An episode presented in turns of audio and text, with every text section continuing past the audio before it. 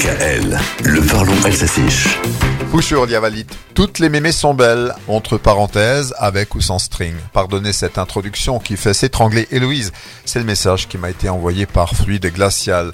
Bessenar Franzischer Humor Comic Heftla, le mensuel de la bande dessinée humoristique. Car, si vous l'avez oublié, dimanche, c'est la fête des grands-mères. Pour grand-mère, on a plusieurs versions dialectales. Großmutter donc, mais aussi Gromama ou Gromi. Mamie se traduisant par Mamema ou Mamama. Fluide Glacial nous annonce, à l'occasion de la fête des grands-mères, la sortie récente du tome 3 de la BD Les Mémés de Sylvain Frécon, un album intitulé Fraîcheur de vivre. Yaya via Frisch, Stroll, Atiatrei, Grossmiatre, Us, Huguette, Lucette, Paulette, que l'auteur décrit comme les Amazones du Cadi, les guerrières du Macadam, les combattantes des jardins publics.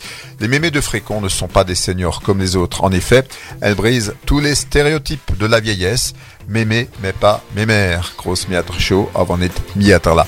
Comme l'ajoute la sociologue Melissa Asli-Petit, en 2023, les mémés sont issus de la génération baby boom.